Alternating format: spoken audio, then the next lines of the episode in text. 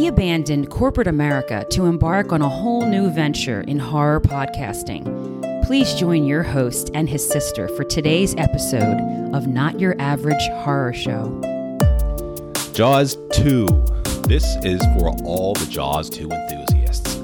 I don't know if this movie has a ton of podcasts about it. Maybe that was part of why I wanted to do it.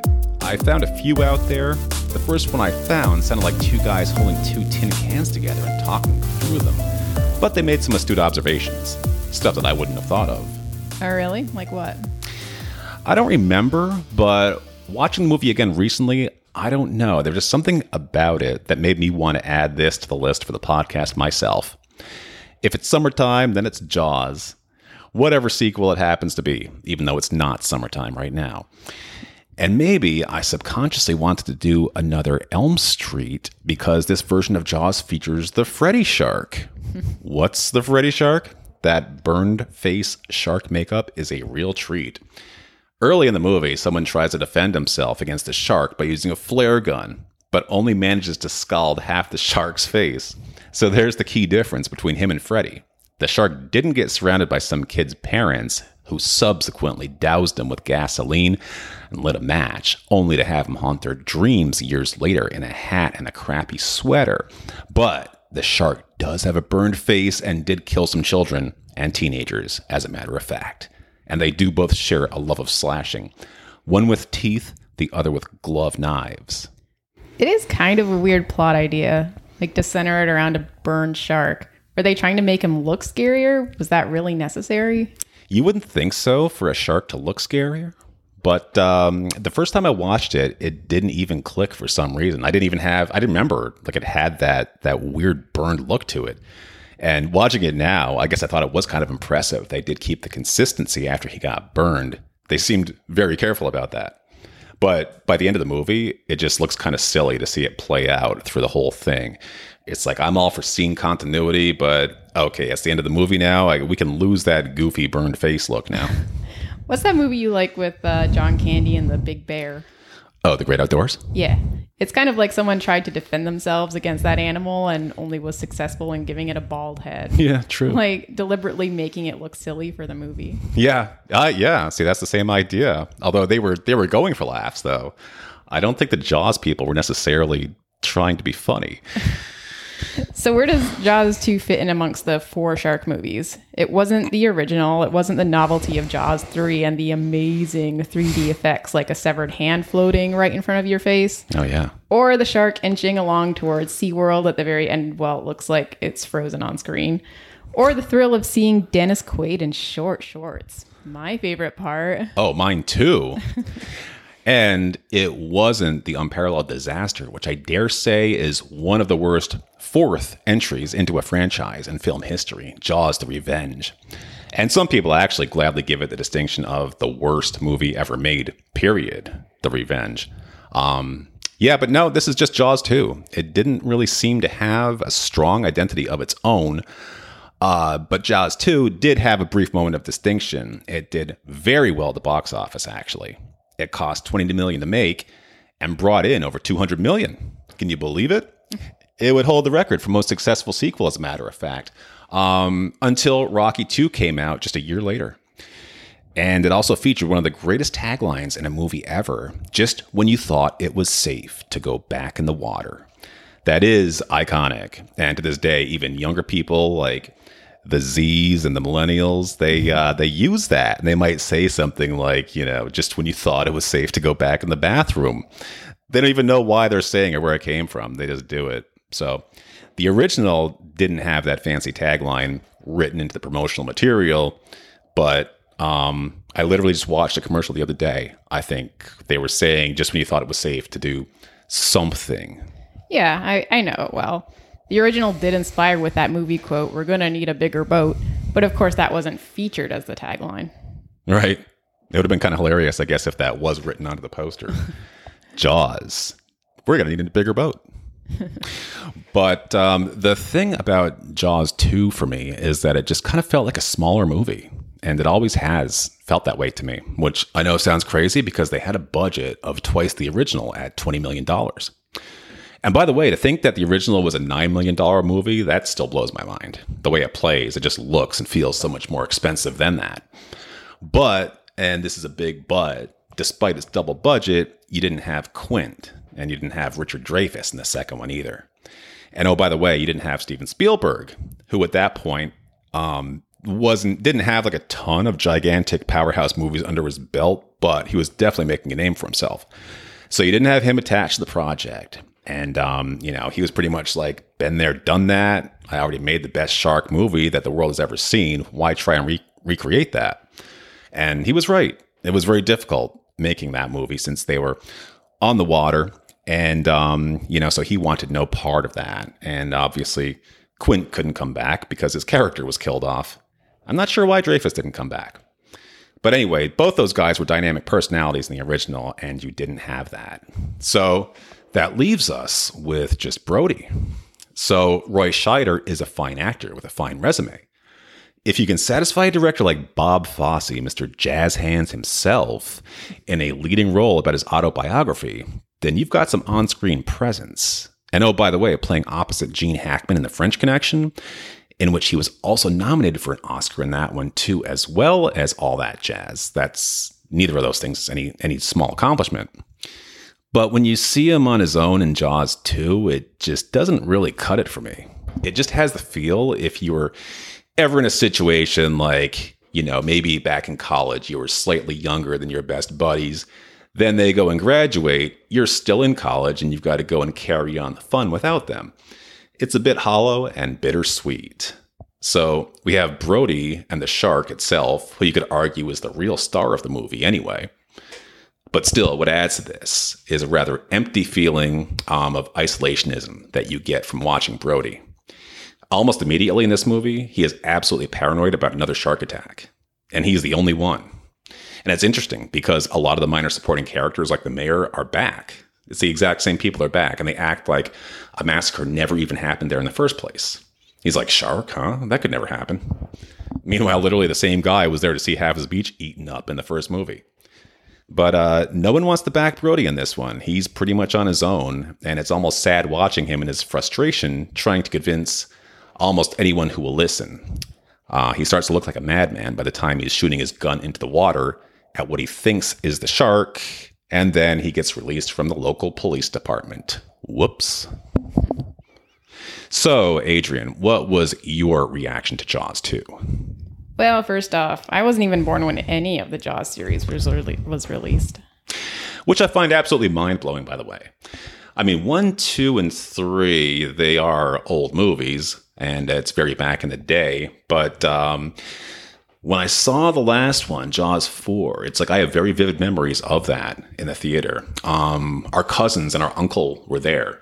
But it's just funny to think that that was still two years away from you even being born. Wow. yeah, pretty much any movie on this podcast will be before my time. Uh, but I do love sharks, and although these are older movies, I can appreciate the entertainment. Uh, hmm. It's a bit silly. There was a lot of focus on the teenagers too, which got a little tedious after a while. Definitely some silly props, like you mentioned, the Freddy shark makeup. Also, the shark biting a helicopter and pulling it underwater. Yeah. I kind of feel like if that hadn't happened or appeared in this movie, then no one would ever have thought of that image. not now, not ever. But whoever thought of that idea, mm, don't take that as a compliment. right. I actually forgot about that too, which is kind of crazy to think for as weird a scene as it is. But you're right. Nobody would have thought of, to put that in a movie. Um, I guess that scene was scary the first time I ever saw it. But when you watch it now, it's like, give me a break. Um, and the first time I did see it, that was with our parents. And Mandy, our sister, and our cousin Kathy was there for some reason. I just realized um, she was also there for Jaws 4, when I was just, which I was just talking about when we saw that in the theater. So she's a Jaws buddy, and I never even made that connection until now. um, I thought two Jaws 2 was entertaining, like you say, and there was definitely some scares. The part where Brody walks into the water to grab that piece of wood and there's a burned up body attached, that startled me. That might have actually been a bigger scare than in the original when Dreyfuss was diving underneath that abandoned boat and finds that zombie looking body that popped out from below the hatch. that kept me up at night at least once. Um, but it's funny because in the whole Jaws series, I find those dead body discoveries to be the biggest shocks in the in the whole series. When I say shock, I I mean as in something scary. I wasn't trying to say shark with a New England accent. it's weird because I didn't I didn't necessarily find the the shark shock shocking. Now I can't even I get these words mixed up now because I feel like I'm trying to say something goofy. So I don't find the shark startling, really. I think he's more suspenseful.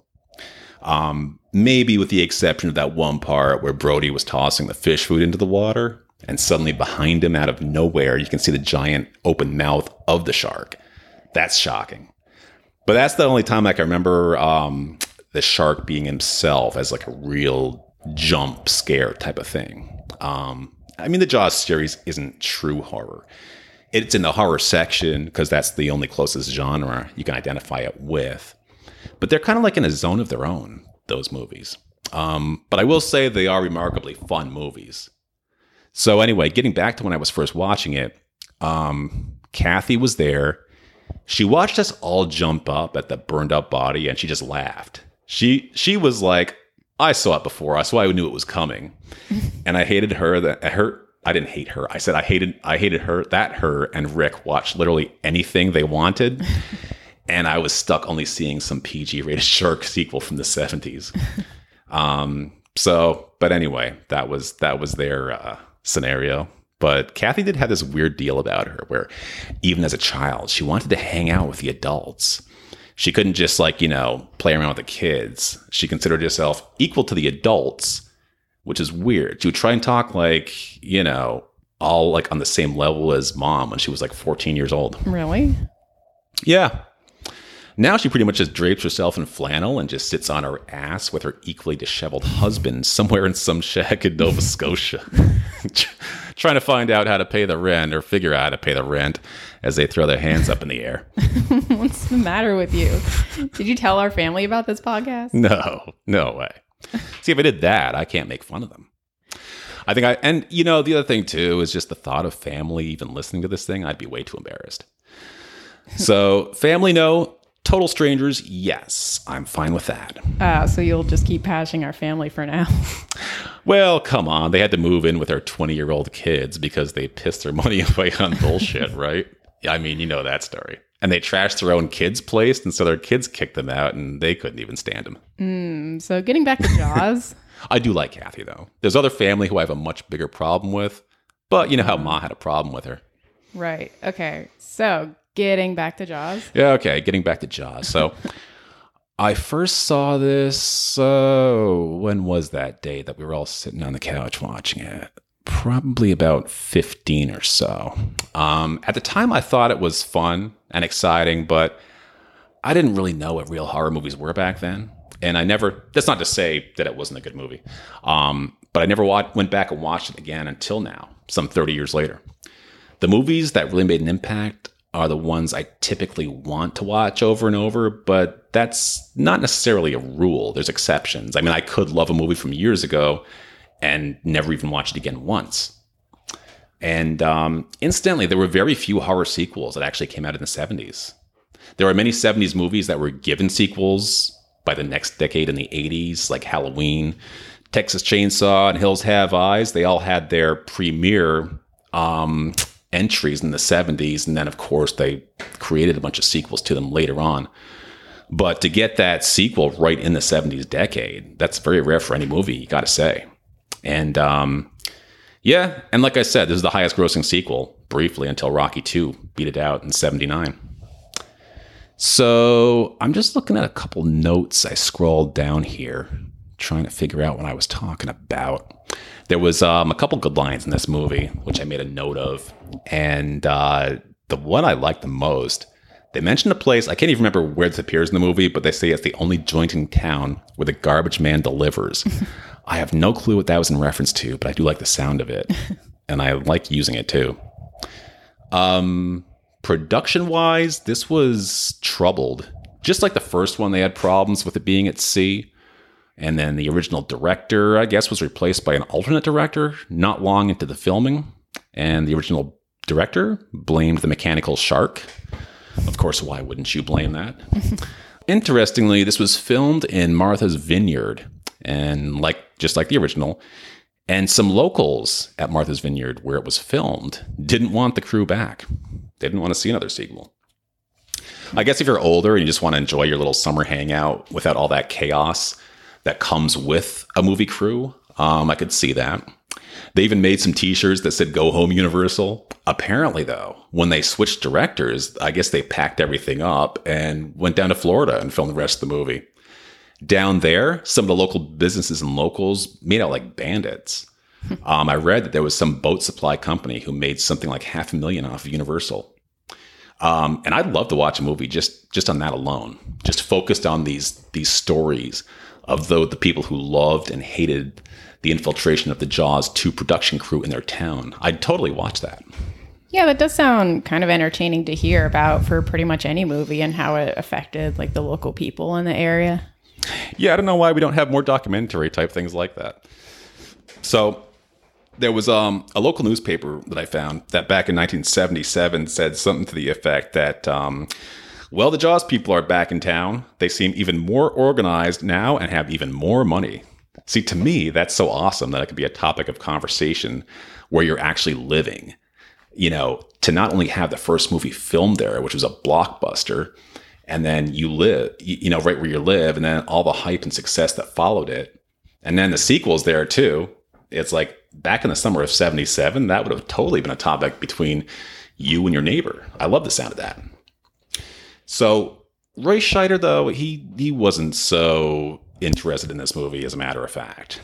Um, he was supposed to be in that movie, The Deer Hunter, which was filmed right at the same time. But then he had creative differences with that director. Then the studio, MCA Universal, who also was in charge of the Jaws series, said he could bail on The Deer Hunter and they let him off the hook with his contract, but only if he agreed to do Jaws 2. So I'm trying to make sense of what I researched because he gets a pass from the Deer Hunter if he's in Jaws 2, but then he's so reluctant to do Jaws 2 because he feels like people are only watching the series to see the shark. yeah, makes sense. I mean, I'm sure any Jurassic, any actor from Jurassic Park would agree with that. Yeah. Um, but then he apparently he's so desperate to get out of Jaws 2 that he trashed a hotel in Beverly Hills and pleaded insanity like a psycho would do. wow. Just think about that one example of really weird behavior from a high profile actor and how the pre social media era gave him cover for this to go under the radar. Right. I guess, um, you know, I had never heard of this prior to doing research on the movie. I mean, this movie was before my time, too, if we're being honest. I'd be like two years old when it came out. So it's not like I was reading papers back then.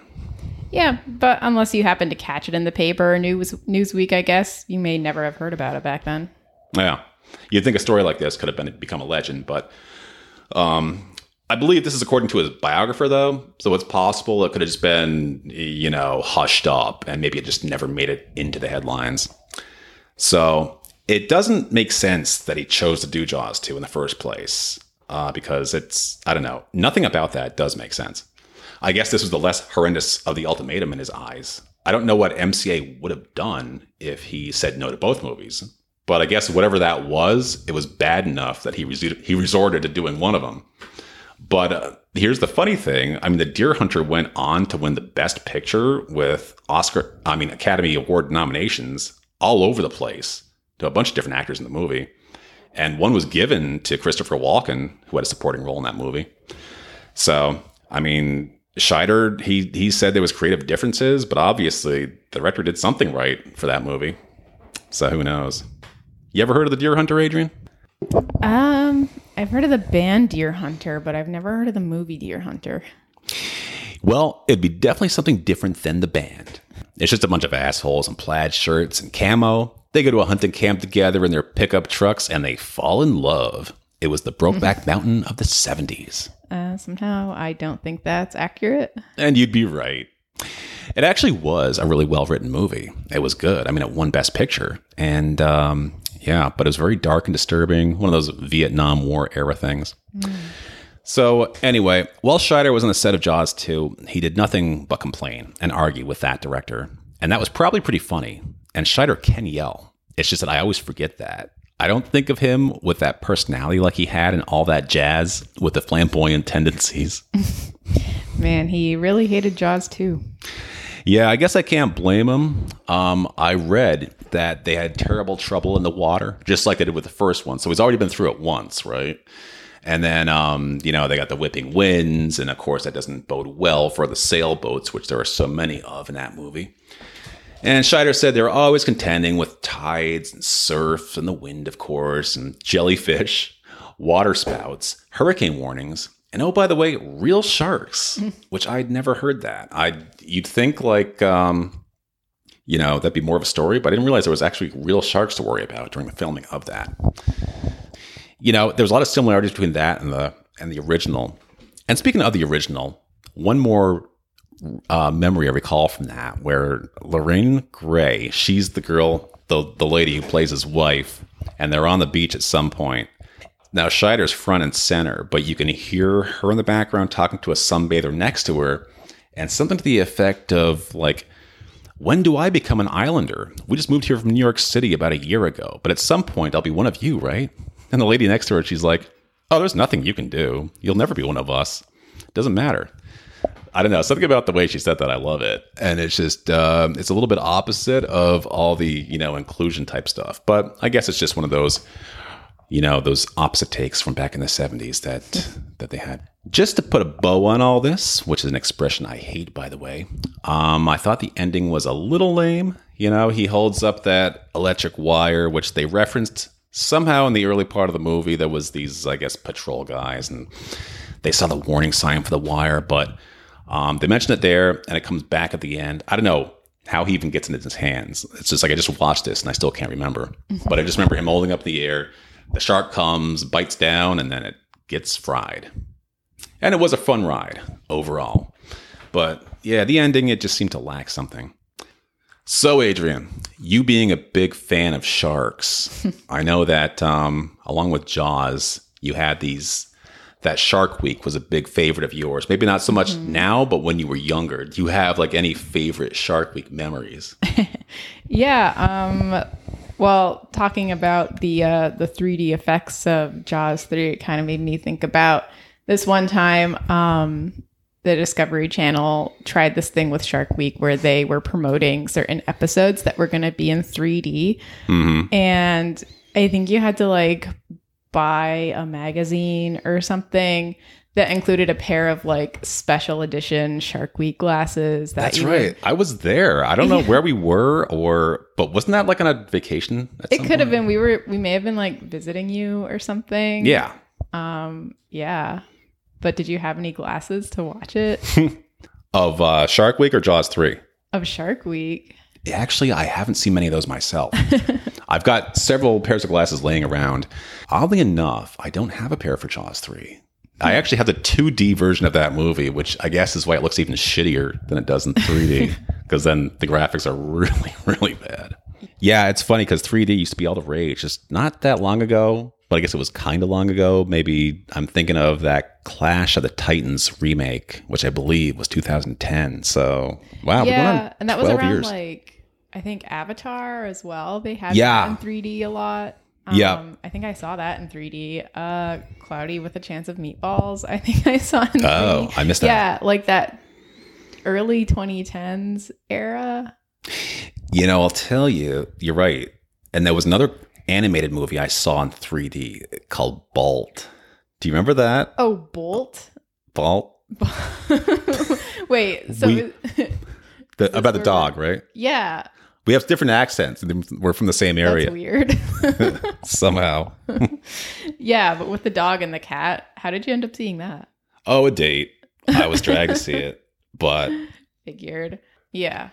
So yeah, that's the general time frame when a lot of those were coming out, and I guess they continued for the next three years or so. But now they're just kind of gone. Yeah. Well, it's funny though because like a lot of people now have those um Oculus glasses and I'm surprised they haven't like taken advantage of, or maybe they have, where it's like they release movies specifically for like use with an Oculus, where it's like you're part of the movie. Oh yeah, that it sounds like quite a big budget type of thing. I'm wondering if that's why. I know I've done this before. I've done the Oculus thing at these random storefronts. You go into a strip mall and they've got like the special, you know, virtual reality mm-hmm. type of setup. So I've worn that headset and I've played a few games. I guess you can either compete with people or do something on your own. I was um, on a mountaintop, and you had to like either shoot something or throw something, throw a ball, and it was just it wasn't like that fascinating of a story. It was just more for them to show off the technology. Yeah, I know that there's um horror games actually um which are pretty terrifying and I've only seen them like being played. I've never played one myself. It would be really scary Yeah, to be immersed in something like that. Yeah, I would think so. Yeah, I've definitely not come across anything like that. But it sounds like, yeah, why don't they do more of that? Because it Yeah. seems like anything horror, you know, as we mm-hmm. see with Stranger Things these days and just all these other things, it seems to have like a big market for it. Yeah, yeah. Or maybe they do. We're just not as privy to it. Right. yeah, I know. It just doesn't seem like they make really good horror movies. So if they added something to that, if they're all fresh out of ideas for making good horror movies, let's just do something really different and stick people in them. Yeah, yeah. I don't know. It opens up a whole new world of uh, dynamics. Right. I don't know. There's so many different like this this stuff's getting out of control. This virtual stuff, virtual stuff, 3D stuff. But yeah, the the one 3D movie I remember going to in the theater back a while back with all those other movies was Fright Night. They did a remake of that. I remember Joel and Jen and I wanted to go and see that. Yeah. But it was one of those rare times where he didn't have like disposable cash like he always seems to. So I'm like, you want to go see that? He's like, ah, things are kind of tight. so I just went in like a big shot saying, oh, I got it. It's on me. so we go there. And then I find out why he didn't want to go because the tickets, unbeknownst to me, were like $25, $30 for one ticket to see, um, you know, a, a 3D version of a crappy Fright Night remake. so now it's like you got the three tickets. That's easily 75 to maybe $90 with tax. yeah. Sodas and popcorn. That's probably in at like 125 It's an expensive trip to the movies. fun time. oh, you know when you were talking about um, horror games, what I th- almost thought you were going to say was um, the Stranger Things, the new season of that. Do you know anything about that Dungeons and Dragons game they were playing? Like, I remember that stuff existed back when I was in high school, but watching them play, I have no clue what they're doing or what Oh, they're talking yeah. about. Well, I've dated a few guys that were pretty into D&D, including my first um, ex, You're kidding. which I think you remember. But um, oh, that guy. yeah, yeah, it's... Um, I don't know. You've probably seen like a D20 dice and just not have associated it, but it's like this. I think that was the first. Uh, yeah, maybe I saw it before, but yeah, I really did not know what they were doing. The Mm-hmm. Yeah. one guy that was narrating, so he wasn't part of the game. Like he was the one. I forget his That's name. the The, dungeon master. You're thinking of Billy. The guy with the long hair that's Yeah. too old to be in high school, and it's Yeah, just like he was like was the Billy. most into it. Yeah, he was the dungeon master. So the dungeon master like sets up the story and the situations and then the players, they are the ones that are kind of making the decisions. It's kind of like a player or um decide your own adventure. What is that Yeah. called? Yeah. Choose your own adventure books. Choose your own have. adventure. Yeah, it's kind of like that. But like the dice kind of chooses if you're successful in your decision or if you're not.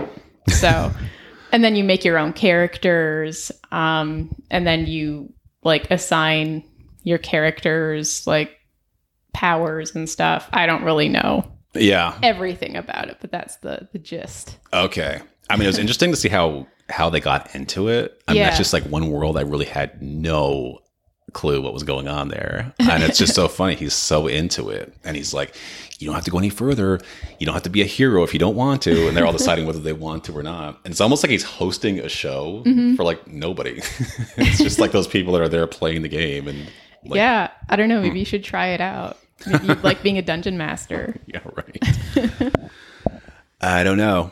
But I like the series overall though. Mm-hmm. I like the um I'm only two season no not two season, two episodes into it. So Yeah. it's um they're long, so it feels like I'm further into it, and then I realize it's just like, nope, just those two shows. But I love the way it started out with that um, version of California Dreaming. It's like it was very instrumental for a long time. It's like, but you could tell what it was as um, you know, Eleven is writing the letter. to Mike. Was that her boyfriend's name? Yeah. Okay. Making making it sound like everything is going great in California as she's writing the letter. But then in parallel shots, you see her getting bullied. And everything, of course, is not as she's explaining in the letter. But just the way they worked it in with that song, I thought was really, I just liked that version of the song. So, Yeah, I think it's interesting how they're combining like a feature length um episode into like a series. So it's like a movie, but it's also like a TV show. Um and I actually Yeah. really like the longer episodes cuz it kind of gets more I don't know, it gives them more freedom to like get more involved in the story and the characters. So I think it's cool and I probably you'll probably see like more shows start maybe doing that. yeah, I was just going to say, I, I was wondering, you know, why they even got onto that in the first place or how they got onto it. Was it because the last season wasn't as well received and they figured they had to do something different? But Yeah. there are other shows that have done that. I think Ozark might have. Mm, I, don't think their episodes are like an hour. Maybe some of them are a little longer. Okay. Maybe I just keep thinking of like the, the finales, which are pretty much always longer no matter what show Yeah. it is. But Yeah. Yeah, no, it was it was a really good season. Um, brace yourself for a lot more Kate Bush. oh, okay. So they do they play more of that song than just like that one time on her Walkman? Because yeah, second episode, I guess she's going in to see a counselor or something, and Yeah. it's playing, and then she stops it, and then so there's more to it than just that. oh yeah, yeah. Okay. That that is uh foreshadowing, as Yeah. call it in the in the business. Interesting. All right. I'll keep on watching. It's Yeah. a good season. Well, that was Jaws 2 and uh, a little extra stuff at the end there. Do you think the Jaws series is worthy of us doing another Jaws movie at some point, or should we just leave it at two and move on? Um, yeah, I think possibly the original. Um, I don't think it's like like what you've said before. It's not like horror horror. I don't think it's like scary, but Yeah. you know, could be a nice uh, summertime revisit. Plan it for next summer. Okay, well, as usual, thanks for listening. We'll see you again next week. Over. Thank you for listening to today's episode of Not Your Average Horror Show. As always, today's episode was brought to you by a big endowment from the Alliance to Fight the Perception that Introverts are Stuck Up Assholes.